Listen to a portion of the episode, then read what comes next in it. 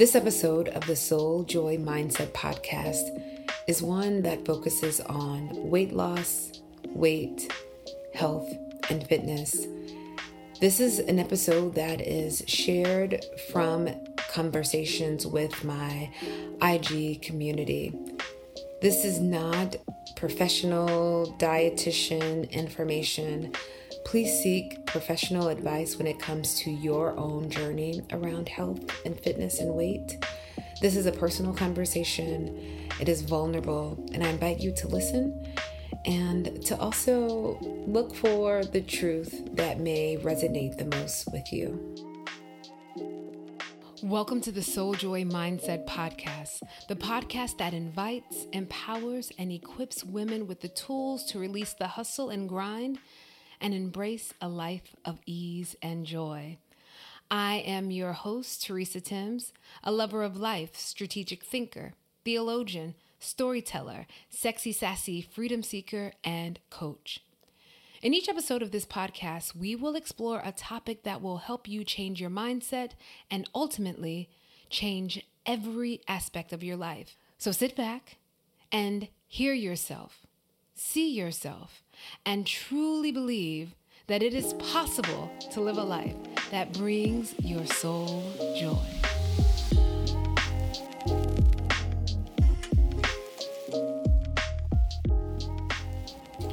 Good morning. On live this morning, because over this week I've gotten over a dozen messages in my um, inbox asking me about weight loss, asking me about health and mindset. And so I wanted to give an opportunity this morning to really give a space for Q&A for people to ask their questions um, about mindset, about weight loss, about health. Yeah, so over this week. And I think people have been thinking about it because it's a new year, of course, and there's all of this pressure around diet culture at the beginning of a new year. And when people entered my inbox, they really were sharing um, not so much stuff around diet and culture, uh, but how do I really make changes to improve my health, improve my weight?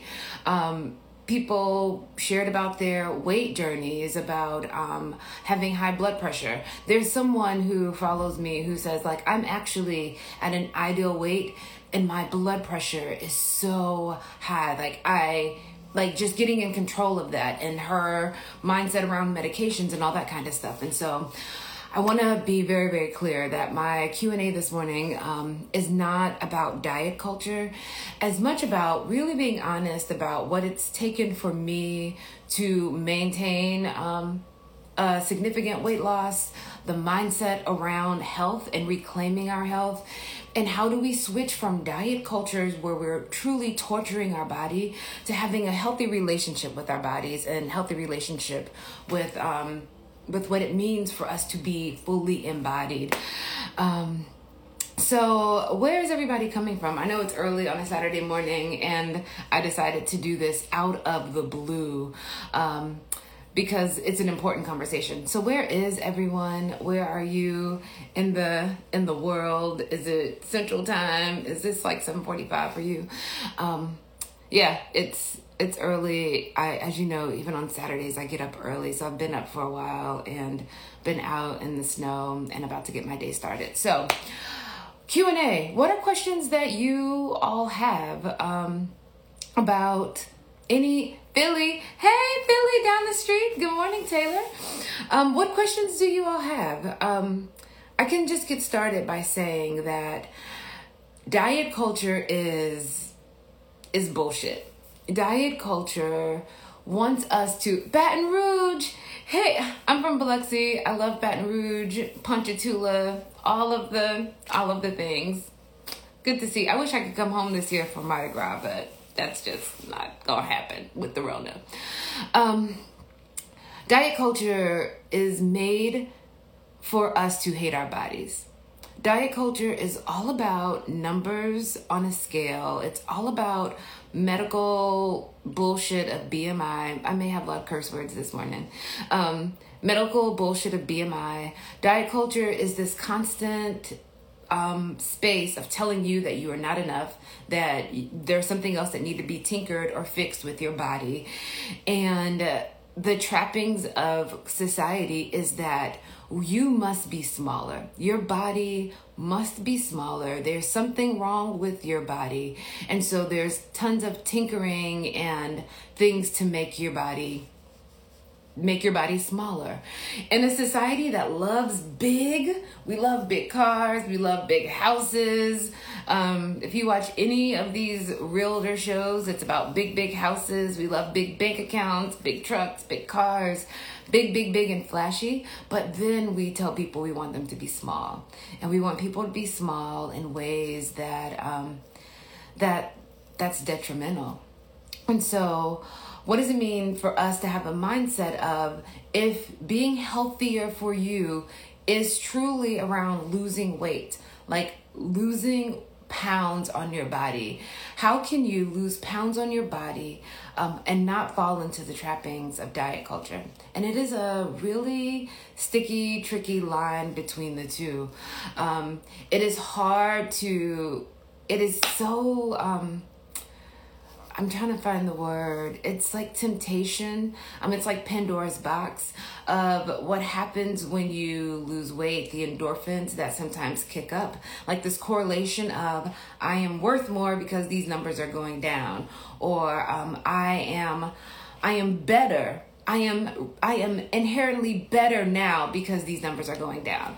Um, no you are not better you are not worthy of more because you you're already worthy and better and a badass before any number on the scale determined that for you. Before any number on a scale, no number on the scale can give you the value and the worth of who you are. But that is the that's the trick of diet culture, and that is what that's why diet culture is so lucrative. Um, that's why people give so much money over to this system um, that's all about I can fix you and make you better. But if we were to think about that and nuance that some more, um, if you had this thing of I don't need to be fixed, I don't, thus a system can't fix me. Thus a program can't fix me. Thus a, I'm just adding an ornament to the tree. If you decide to do a program or do it or use a tool or whatever that is, that is just me picking up another something from the tree um, to help me on this journey. But it doesn't inherently make me better. And so the mindset around health, the mindset around reclaiming your your body, the mindset around um, if you definitely are someone who needs to lose weight. Um, I get tripped up on the words of talking about this because it is it's such a slippery slope. Um, as someone who was more super, super, I was categorized super morbidly obese. I know what it's like to need to to have to lose a significant amount of weight. And no matter whatever tool you use, whether you do surgery, whether you do keto or run 17,000 miles, um, when you get to whatever number you want to get to, if the mindset, if your mindset around your body, if your mindset around food, if your mindset around health has not shifted, you just have the same unhealthy mindset, just in a smaller body. You just have the same unhealthy mindset around you. You still hate your body. Um, you still, if you hate your body at whatever weight, at your goal weight, you're gonna hate your body, and it may not be in anymore because of the weight, because you've you've checked off the number, but now it's gonna be because at that weight you don't look like what you thought you would look like, right? Like, um, say, oh, I want to lose 150 pounds. You lose the 100 pounds, you lose the 50 pounds, but your body doesn't look this tone as you want your body to look. So now there's this other unhappiness around your body. And then, like, you go hard in the paint around toning your body, but it's never going to be because of the expectations, the mindsets around it is all around discipline and making it hard and controlling this thing more so than it is around loving, around grace, around truly being good to your body. Once I made the mindset shift of I am I, I am worth being good to myself it made such a difference for me. When i went from this discipline like i just need to be a hard ass and do this thing and be so hard on myself when i went to the space of how to show up and love my body my relationship with my body my relationship with food my relationship with exercise absolutely changed. Good morning. As for me and my body, is somebody who um, I've met via GirlTrek and um, she's lost a significant amount of weight and she's been in this journey for a very long time as well. Good morning, Kevin. Kevin has a question. How does one begin to show grace to one's body? Kevin, it really is like the this is going to sound corny and cheesy, but this is true. It is thinking about all that your body has brought you through. You've gotten to whatever age in your life in that body. There's nowhere along the line where you have switched out your body for another body, like physically switched out your body for another body. So think about how many miles your feet have walked, how many amazing things your hands have touched even your belly. Like how many ways like your belly has kept you healthy when you've eaten something and you didn't get food poisoning or you had some parasite? I mean all the ways that your body has shown up for you even when you've done the worst things to it. When you drank too much or you did drugs too much or you like just used your body in ways that weren't healthy for you that weren't good for you your body has continued to show up for you. And your body is also talking to you. And so the grace that I show my body, um, I have what I call lovingly flabbles, right? Like I have, I've lost to, over 250 pounds. So because I've lost over 250 pounds, I have loose skin. And how I have embraced this loose skin is that like this hanging piece of flesh right here, has carried so many children in baptism, has hugged so many people, have kept me warm, has helped me literally pick myself up when I needed to pick myself up. Um, these thighs, I will always have thick, big thighs. Like that's just how my body is made. And so it is looking at myself naked, like looking at myself naked, smiling at my body in the mirror. Like, oh, hey, girl. Like, oh, yes. Like, really, this place of this grace of this is not society's level of perfection, but today for me, this is this is damn perfect. Like this is this is the body that I have. Um, people who've um, um, I love the movement that I see on social media with um, women who've had babies and now they have um, stretch marks on their stomachs or they have and it's like these tiger they call them i guess some tiger stripes. Like the magic of bringing a, another person into this world. Like it gets me choked up. Like the magic of you have actually carried a human in your body and brought it out into the world your and your body will look different. But can you think about that? That once upon a time you were inside of somebody else's body, and now we have a whole movement that like people make those people feel bad because they haven't snatched their bodies right back. Are you fucking serious? The grace. So so Kevin, that's my long way of saying like the grace of of looking at your body. Like people have been through trauma. People have been through hard stuff. You and I have been through trauma. You and I have been through hard stuff, and our hearts have kept beating. Our, we've we have managed to keep smiling. Um, our livers have continued to work after I know I've drank too much. Um, that out of all of the horrible things that I've done to my body, that my pulse still continues to, to move, that our lungs still continue to open and close. And so that's an excellent question. Um, and those things for, for my body are working absolutely perfectly. Um, my lungs are working perfectly. My heart is beating perfectly. Um, that, that that's that's amazing. That's Grace. Thanks for that question. Um, other questions that people have, or other things people want to talk about about um, reclaiming their bodies. The other thing about reclaiming our bodies is changing our mindset around while we're doing what we're doing. Um, I was an emotional eater. Um, I spent all of my life being an emotional eater because I come from a culture where food is everything. You feel bad, eat. You go to a funeral, eat. You go to a wedding, eat. You go to somebody's house, here's something to eat. Like food is love in the black community and the southern community. I come from I'm from Mississippi and my people can show enough cook. Like walk in your kitchen and take your scraps and make it into a gourmet meal. Like homemade biscuits from the scratch grits. Like this is the way that we show love is by food. And so many cultures show love by food. Um, I am not a foodie. I'm not a I'm not a big big foodie, but what I was in was an emotional eater. And so in the middle of grief, especially growing up, especially when I was a child, I remember uh, my best friend was shot and killed um, uh, two days before my birthday. We were nine years old and I didn't have I didn't have words for that. And then I remember um, I got in trouble for eating almost my whole birthday cake, like just eating cake. And it's because I didn't know I didn't know what to do with the sadness. No one. It was just like she was shot and killed. Um, we gonna go to the funeral, funeral. Go on with your life.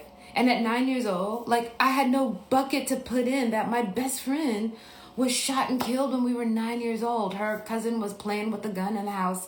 The gun went off and shot her. We were nine. We didn't have any therapy. She lived in the project. She lived in the row beside me. There was no therapy. There was no follow up. There was no talk through. My family didn't have the tools to talk to me through that grief. And now, when I look back at that incident in my life, me eating so much birthday cake was because I was trying to like do something with this grief. I was trying to do something with this grief. And I, I would always like I grew growing up. I would eat and hide, like hide food in my room, hide candy wrappers in my room, um, just all of these ways that I was an emotional eater, and that carried on for the rest of my life. And what happened for me was when I changed my relationship with with food, was when I realized as an adult that now I have tools that I did not have as a child. That as a nine year old grieving child, as a 15 year old scared, as an overwhelmed college student, as an overwhelmed, stressed out graduate student, as a unhappy person in my marriage, as a when I was married the first go around, um, all of those things like I would eat, I would hide to eat and escape because I didn't have a tool of therapy. I didn't have a tool of thinking about food as a different way. Um, food was a stress reliever for me, and when I look back at that time, I don't look back at that time with disgust. I don't look back at that time with shame. I look back at that time of how nine year old Teresa, 15, 16, 20, 30 year old Teresa was so aware that I needed a way of taking care of myself and I didn't know any other tools. And now, 42 year old Teresa, I have different tools. And so once I had this mindset and this understanding that I can swap out food for therapy. I can swap out food for journaling. I can swap out food for walking. I can swap out food for really crying. I can swap out food for asking for what I want. I can swap out food for a lot of different things. Um, Monica, hey, Reverend, Reverend Dr. Monica Coleman. I ate grief all of 2020. Absolutely. We've done it through this pandemic anyone who's come out of this pandemic, who've been through this pandemic, well, I'm about to cry. Anyone who's been, um, I'm about to cry because I feel all the things. Um, yeah. Anyone who's been through this pandemic and you've gained weight, give yourself so much grace. This has been a really hard and scary time. And because we're living in it and we're trying to process it at the same time, it is harder than any of us will ever, ever know. And so if you found yourself sitting and eating your grief, um, there's a there's a scripture in the Psalms that say that they sat by the river and ate their tears. That we we've been physically eating our grief. Well, anytime I think about that psalm, um, Ellen Davis, one of my professors at Duke, she has this beautiful artwork around how they sat in their grief and their like and they their tears were food. Um, all of the snacking that you're doing all of the extra eating that you're doing um, we are just trying to find a way to handle the grief.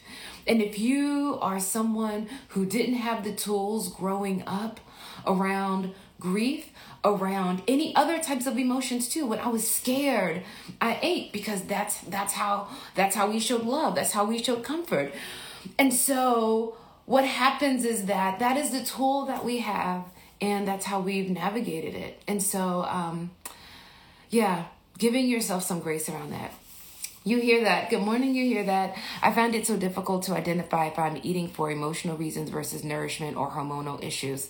Absolutely. One, two, and three are so, so true. Um, she said she she's trying to discern or figure out if she's eating for hormonal reasons, for for nutrition reasons, or for emotional reasons.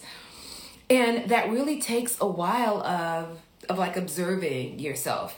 Um, and this is not this is not a live for tips and tricks on how to lose weight. This is not what this is. this is a conversation. I thank you all for trusting me with this real conversation on how we consider food. Um, you hear that what I what I've had to do is slow down. Um, I tr- I treat I used to treat food um, and I'm and I'm mindful of I have to be so mindful of it. Um, I I come from a family my mother was um, addicted to um, crack cocaine. And I named that to say when you are in a family of addicts, it is even easier for you to have an addiction to something. It may not be drugs. I've never done drugs because I'm so afraid of having a drug addiction. But that addiction shows up in different ways. And so I've been in um, 12 steps 12 step groups around codependency. I have an AA big um, a big book for AA. I've never been in AA. I've never I've never been an alcoholic, but I have the AA book because I want to learn I wanted to understand how addiction looks because I saw addiction in my mother and how it tore my mother's life apart and how it harmed my family in so many ways. And I'm mindful of my predisposition now of being an addict. And so, um, this is a long way for me to talk about. I use my addiction to food, my overeating, my emotional eating was also this addiction to like food and the sugar high and all of the things, all the ways that food was a soother for me. And so when I slowed down every day I have to slow down to say, do I need to drink more water? Um, am I feeling something? Do I need to journal about it? And that constant um, being, that constant awareness at first is annoying as AF. It's annoying AF being this hyper aware of your body. Um, but it was in that slowing down and that hyper awareness that gave me insights into Am I eating for emotion? Am I eating because I'm really hungry? And honey, I turned 40. and when I turned 40, 41 and 42 was like, oh, hey girl, here are these whole new levels of hormones that I didn't even have to think about before. But I had to then think about hormones. Like, what hormonal regulation did I need to do? Um, no one talks about perimenopause and premenopause. And so, um, it's slowing down. My long answer to your question, um, my long response to your statement is, I've had to slow down and and and like gauge myself and my body. It's like I just ate a, a, a full meal. Um, why, why am I? Why do I want a snack now? Um, what am I feeling? What am I running from? Um, am I? Is this triggered by an emotion? Is this triggered by hormones? And so, in slowing down and being honest about what I need, um, it's been helpful for me to to get an understanding of what my body is asking for. Also, certain times of the month, like my body, my cravings look a little bit different, and me being aware of that. And so, um, the work around addiction and 12 steps and AA has allowed me to, um, I, have dug deeper around. Um, around my food stuff. Um, as for me and my body, I can relate to this. Um, thanks, thanks for sharing so much about your mother. I have I've had a lot of shame all of my life around um, my mother and addiction, and I never ever ever talked about it until um, I did in our mother's garden. And as some of you may know, um, there's a there's a documentary on Netflix that I'm so thankful that I was a part of um, with Shantrelle P. Lewis and Dr. Brittney Cooper and Dr. Um, there's just so many people in this documentary that I um, that I was a part of. But when they first asked me to be in the documentary, it was about talking about your mothers, and I totally um, told them no, that I was not going to do it because I did not have this wonderful, beautiful relationship with my mother. And they were like, no, we, we need a different type of story. So, in telling that story on this broader platform and telling um, that story on Nadia's um, podcast, all of the work that I'd done in therapy had allowed me to have that um, conversation. The last thing I'll add about that documentary was that when I filmed that documentary, my mother was still alive. And so I had integrity around everything that I said because I knew that one day that she would see it. And I never wanted, I never want to ever say anything. I always want to speak truthfully, but I never want to say things that are, um, that are just, you know, like harmful. So everything that I said in the documentary, I knew my mother would get a chance to see it. But my mother died before the document the document the documentary came out, so she never saw it. Um, and I'm so proud that I did that project. Um, and I was able to share our family story. And in understanding the struggles of my mother and my grandmother and the tools that they did not have available to them, that's why I am so now willing to grab tools because I think only if my mother and my grandmother and my sister, who are all dead, if they would have had access to therapy, if they would have had someone or space like this on a Saturday morning to say, I'm struggling with depression, or I'm struggling with my hormones, or I'm struggling with my weight, if only my Baptist community in Mississippi would have been more open to 12 step programs. Maybe maybe if rehab didn't cost so much, my mother would have had opportunities. And so I am a person that search out and cling to opportunities because they didn't have access to it. They and all my life I was looking at them with this judgment of like, why don't you get yourself together? And now 42 year old me look back at them with so much grace because you don't know what you don't know you don't have what you don't have. Um, when I think about my childhood, like there wasn't social media. There weren't people talking about depression. There wasn't people talking about addiction. There wasn't people talking about trauma. And how did my grandmother endure all of this trauma of being a black woman in Mississippi with no access to resources? So I went off on a tangent on that. But that's why I am so much about resources and community, is because if those things were available to my grandmother, my mother, my sister, I, I really do think they, they would have lived longer um, than they have. Um, Angie, the Brown Studio. Um, I find myself to be the opposite, where I lose my appetite when I'm stressed, but as I'm getting older, I'm gaining weight with little eating because of menopause. So I struggle for balance.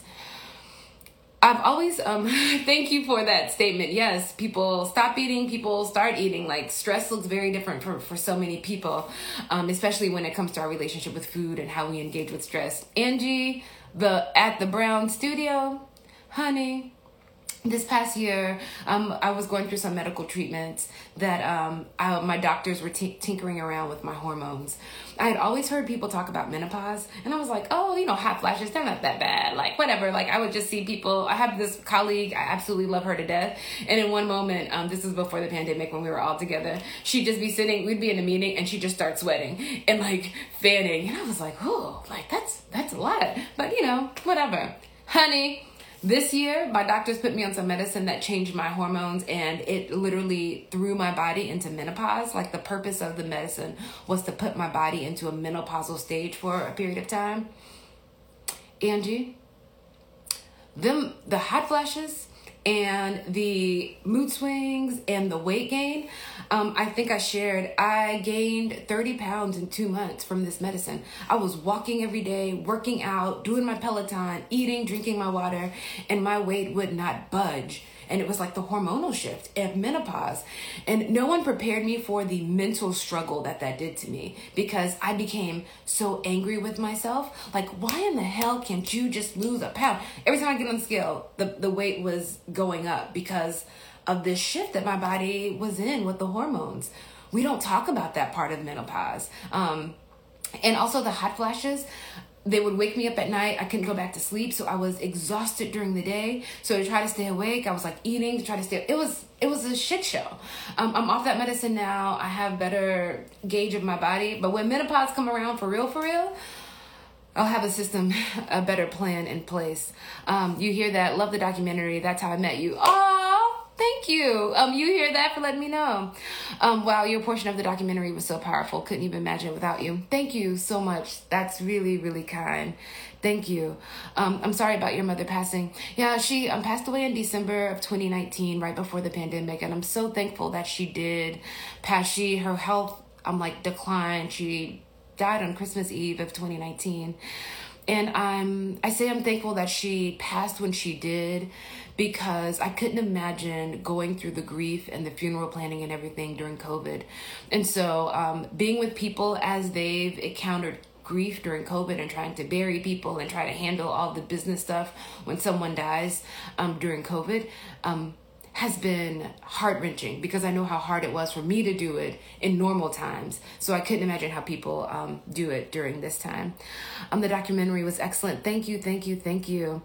Um, other questions or things that you all want to talk about? Um, I was there, yes, with the menopause. The other thing too about weight loss, health, reclaiming your body, and mindset is um, if it is all about you being mean to yourself and doing anything to to like just constantly tear tear yourself apart, it's not going to work.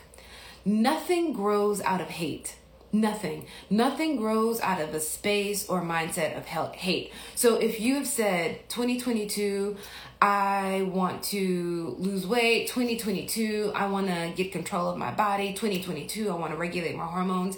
If you're doing it out of this space of being docile and controlling around your body, it is never going to work for you. It's never it's not going to work. We cannot sustain like that type that amount of hate and disdain that we have around our bodies mixed with love it, it can't mix with love in the same way it's not to work um Reverend Dr. Monica, that's me. My mom died in March of 2020. Grief without ritual and community, tough. Uh, Monica, um, I I'm so I'm so sorry about that. And Monica, who said her mother died in March of 2022, um, like your your mother this person in your life dies in the middle of a pandemic when you can't even in march of 2020 we were in the beginning of this pandemic monica and so it's like how you can't even get on an airplane to fly to be with your people. You can't even sit on a pew at a church and like be with your people. All the ways that the isolation of quarantine has like made our grief so hard and you want to beat up on yourself for eating potato chips or or like not moving your I mean what like what are you supposed to do? Um this has been hard, especially for, and I'll name this for Reverend Dr. Monica Coleman, um, who is an amazing friend and colleague and uh, all of the things. You go follow her. Um, but my, what I know about Reverend Dr. Monica is that she's a badass. She is a fixer. She is a doer. She she knows how to put things in place. She's a strategic thinker. She's a process theologian. Like she knows all of the things. And it is even harder for those of us, and I know a lot of women on this um, on this on this live this morning. We know how to fix shit. We know how to get th- things done. And we've been in a plan and a place where all of that being able to fix and do and get done it's been taken away from us in so many ways. And so having to process even that in the middle of grief, in the middle of your mama dying, in the middle of, I mean, yeah, yeah. Show yourself so much grace and love for those of you who are navigating bodies and grief and all the ways that this has been hard. Um, Jackie, I'm, all, I'm I'll turn 38 this year and I feel like I'm finally beginning to get stuck in my weight gain. I was slim built all my life and now I'm at the largest in my life. I'm mourning the loss of my youth. Ooh, Jax, thank you for sharing that. Um, this year with the weight gain from the um, menopausal stuff, um, I can't speak for you, but what I can speak for myself is that um, it was like once I got over the anger and once I got over the part of like, there is nothing that I can do now, it's like, okay, I'm a grown ass woman. I am no longer my, and also I'm way healthier now. I'm healthier now at 42 than I was in my 20s and 30s, actually, to be quite honest. I am at my healthiest now than I was, than I was then. but also what I what I've said to myself and what I say to my clients is that um, having this mindset of there's so much more life in front of me. And so um, I may never be back to whatever size that body was. How do I nurture my body at this age, at this stage? How do I nurture what I have now? How am I, uh, how do I show love? I am all about loving on myself. Um, loving on myself in every single way. So, how do I show up to this body? How do I show up to this hair? How do I show up to this face? Um, I now see like more lines and stuff in this face, and it's like instead of like this place of being angry about it, I like did I did the morning of it, and then um, I posted somewhere this past year. I gave away almost half of my my my wardrobe, half of my clothes. Instead of being like, "Oh my gosh, I need to like fit back into this or wear this dress." It's like even if I could fit back into it, would I want to? So I just gave it away. I just gave away over half of my clothes. And that freedom of letting go um, allowed me to imagine anew of what is my style now at 42? Um, what like what's something else that I can own as a badass at 42 that my insecurities at 24 wouldn't let me? And so um, I, I definitely understand the mourning and I've also just picked up the joy of um of yeah of of being where I am right now. It is it is it like I am mourning. There are things that have happened in 2021 that I am mourning. Um, and I'll be mourning and, and the grief of those things for a while. And I'm also letting myself feel the grief, feel the mourning, so that I can make space to feel the new thing. And each day I'm getting a glimmer of the new thing that I'm able to feel, and I'm thankful for it. Um, Natty Spice, what's your thoughts on bariatric surgeries? Doctors have encouraged me to do it for years. I have many health issues and strongly consider doing it. I admire you for your weight loss journey. Natty Spice, thank you for such a vulnerable and honest question. Um, bariatric surgery is definitely a tool that works for people. Um, I am I I I am not against bariatric surgery. Um, there's a show that I used to watch a lot, um, My 600 Pounds Life with um, Dr. Now. um, and the one thing that I love about watching that show and why I watched it is to get the mindset around um, the people in that show. And there's a lot of there that show is also problematic with exploitation and all that kind of stuff. I get it.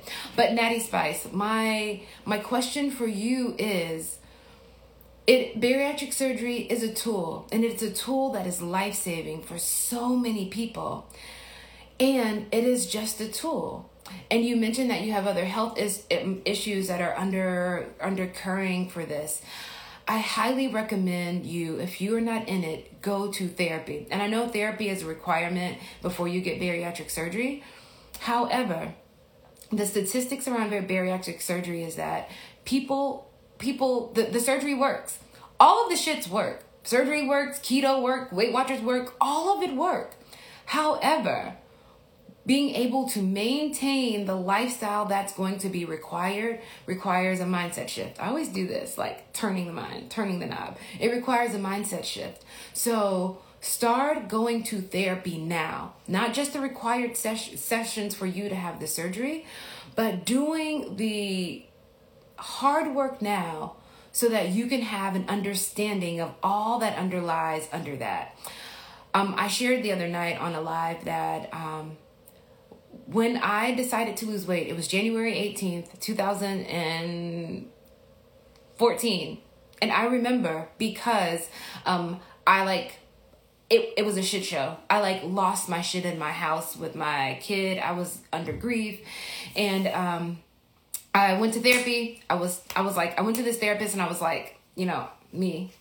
I'm coming to therapy because I want to lose weight and um, you're gonna help me like sort of do this thing. And it was a black woman therapist and I and I specifically chose this black woman therapist because I was like, don't let me bullshit you. And her response to me was, don't bullshit yourself. And I was like, okay, she ready. She's ready for me. And so I go in and I'm like, I'm I'm here to lose weight, whatever. And she looked at me and she said, um, "You're probably not going to lose any weight this year, but let's get let's get started with this therapy." And she was right. I lost maybe ten pounds that whole year of therapy, and then um, I've been able to maintain this 250 pound weight loss over these last since 2014 over these last nine years.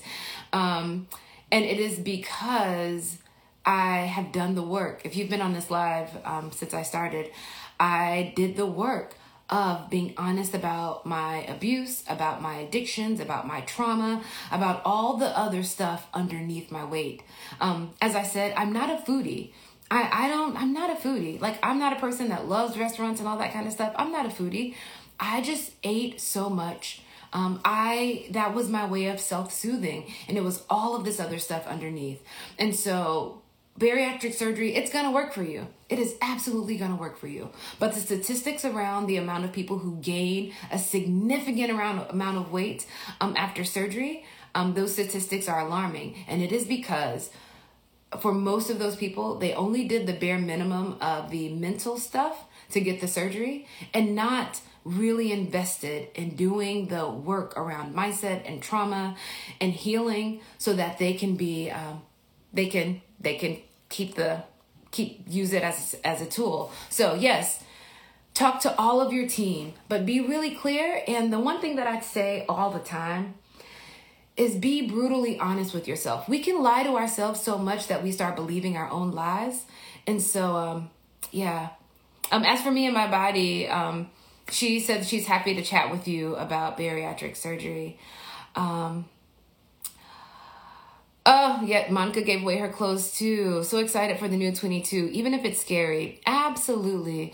Um, oh, um, as for my body, she put at the bottom, um, it doesn't solve everything. You have to be mentally ready. You can and will gain the weight back if you're not committed. Definitely talk to a lot of people that did it. Very emotional aspect to it. Absolutely. Howdy. Good morning. All right. Anything else? This has been such a good live. Um, yeah. And, and you know what, Natty Spice? For all of us, for anybody, I don't care if you need to lose weight, need to gain weight, need to leave a marriage, need to leave a job, need to there are people who are hoarders. There, I mean, uh, whatever your thing is, we all need therapy. Every every single person needs therapy. Um, I love Oprah the Winfrey. I love Oprah Winfrey, but every single time she says that she doesn't go to therapy, I am like appalled. Um, I I just I just I'm like Oprah, how have you been through everything you've been through in your life and not have done therapy? And I, and she's she stopped talking about that so much now, but we all need therapy. Every single one of us. We need therapy. We need community. Like, I have so many different pockets of community because we all need somebody and we all need people who walk down this road with us. And Reverend Dr. Monica said, every black person needs therapy. If you are a black person, if you are a woman, if you from are from a marginalized community, you need therapy. And I grew up in the Baptist church, Baptist and Pentecostal married together. The Baptist church where it was like praying and fasting and and counting on the Holy Spirit? Yes. I believe in prayer, fasting, Holy Spirit, and therapy and medications if if you needed. Like the there's no way that you can be a person of color in a marginalized community in any kind of way and not need therapy. We all need it. And so I don't care if you're considering therapy, um, a bariatric surgery or if you are considering um, getting grills like we all need to talk to somebody about our shit. And I think that's what, what I'll um if there what any other questions anyone have before um um um yeah natty spice there are people who are reaching out in community to you right now from you hear that to um to as for me and my body, as for me and my body, I really need to learn your real name because all these years I've just been calling you by your your Instagram handle. As for me and my body, um, th- those there's two things that I want to say to us is that um, I shared about my mother's addiction and me finding community.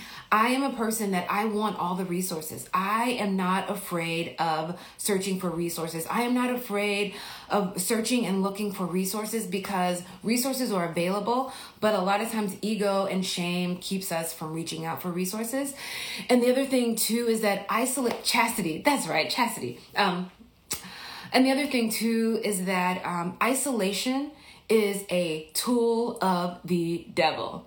Keeping us isolated um, is horrible. Shame, pride, and ego, and like holding it all in is horrible.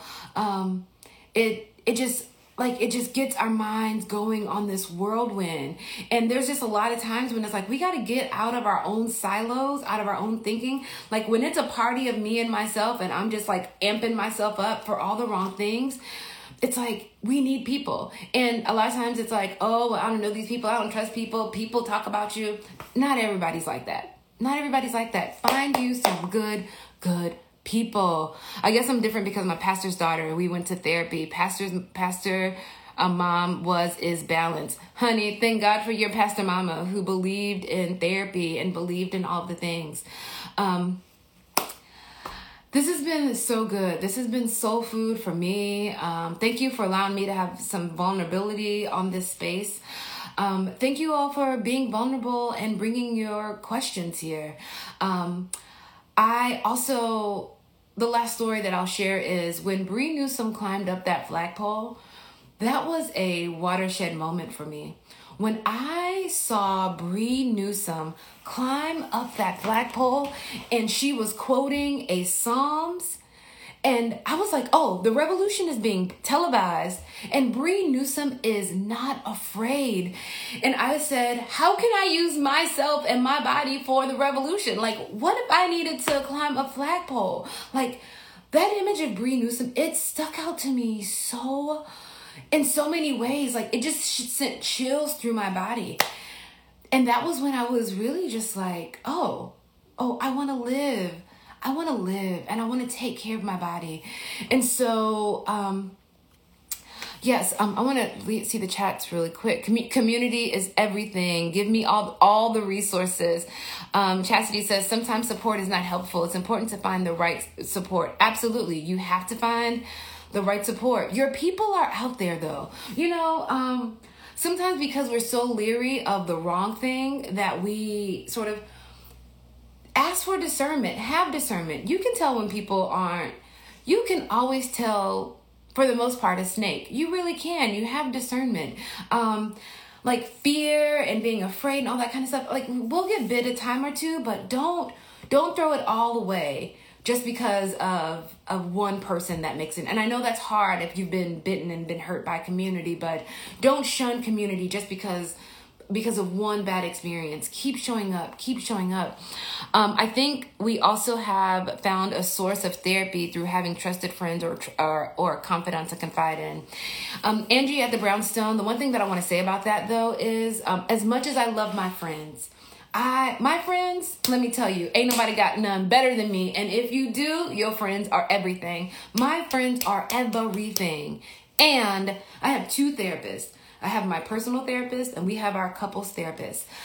I am very mindful of not burdening my friends with all of my shit not with all of my shit. I'm also very mindful of the reciprocal nature of friendships. Of if you if you if there's a friend in your life who is constantly dumping on you and never ask you how you doing, what do you need? If that type of love is not reciprocated, um, it can be unhealthy. So have a pastor, have a spiritual practice, go to yoga, do the meditation, and also go to a real certified educated therapists have many different tools in your life my my my friendships my they really support me and i'm so so thankful for them and i do the heavy heavy lifting with the person that i pay as my therapist and um, i love her too um, some support is just there to be nosy, critical, and unhelpful. This usually comes from those you're closest to. Absolutely. But soon as you um, elevate your level,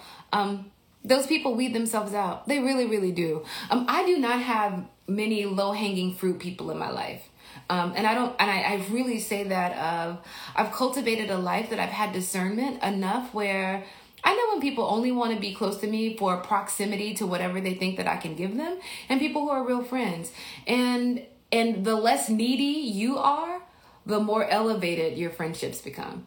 I'll say it again. The less needy you are, the more elevated your friendships become. Just take your time in finding it. Do your circle. My granny taught me to give folks one time to betray me, adjust, and my interactions accordingly. Absolutely. They may not have the capacity. Absolutely. Therapy was therapy was a form, a taboo for our community, but we do need formal therapy. Absolutely. Um, the other thing, too, that's important for me, this is the last thing I'm going to say, and then I'm going to get off of here for the day, is that who I am on social media is who I am in real life.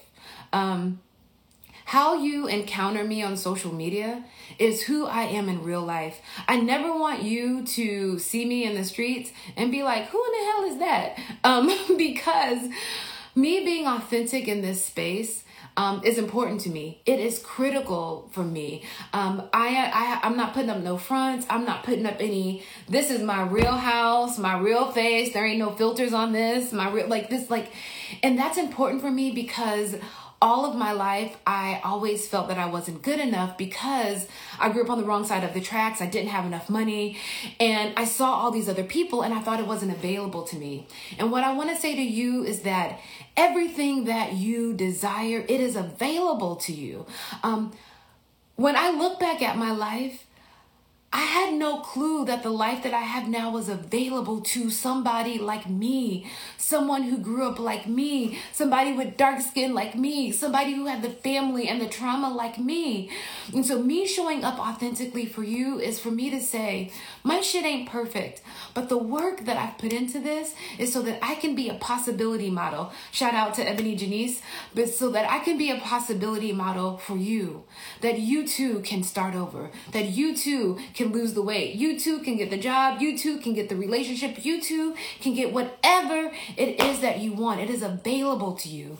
So, my authenticity in this space is really my gift that what I needed what I needed in my life, what I needed when I was in a bullshit marriage, what I needed when I was at a job that I hated, what I needed when I was literally on the ground, on the floor, crying in depression, what I needed.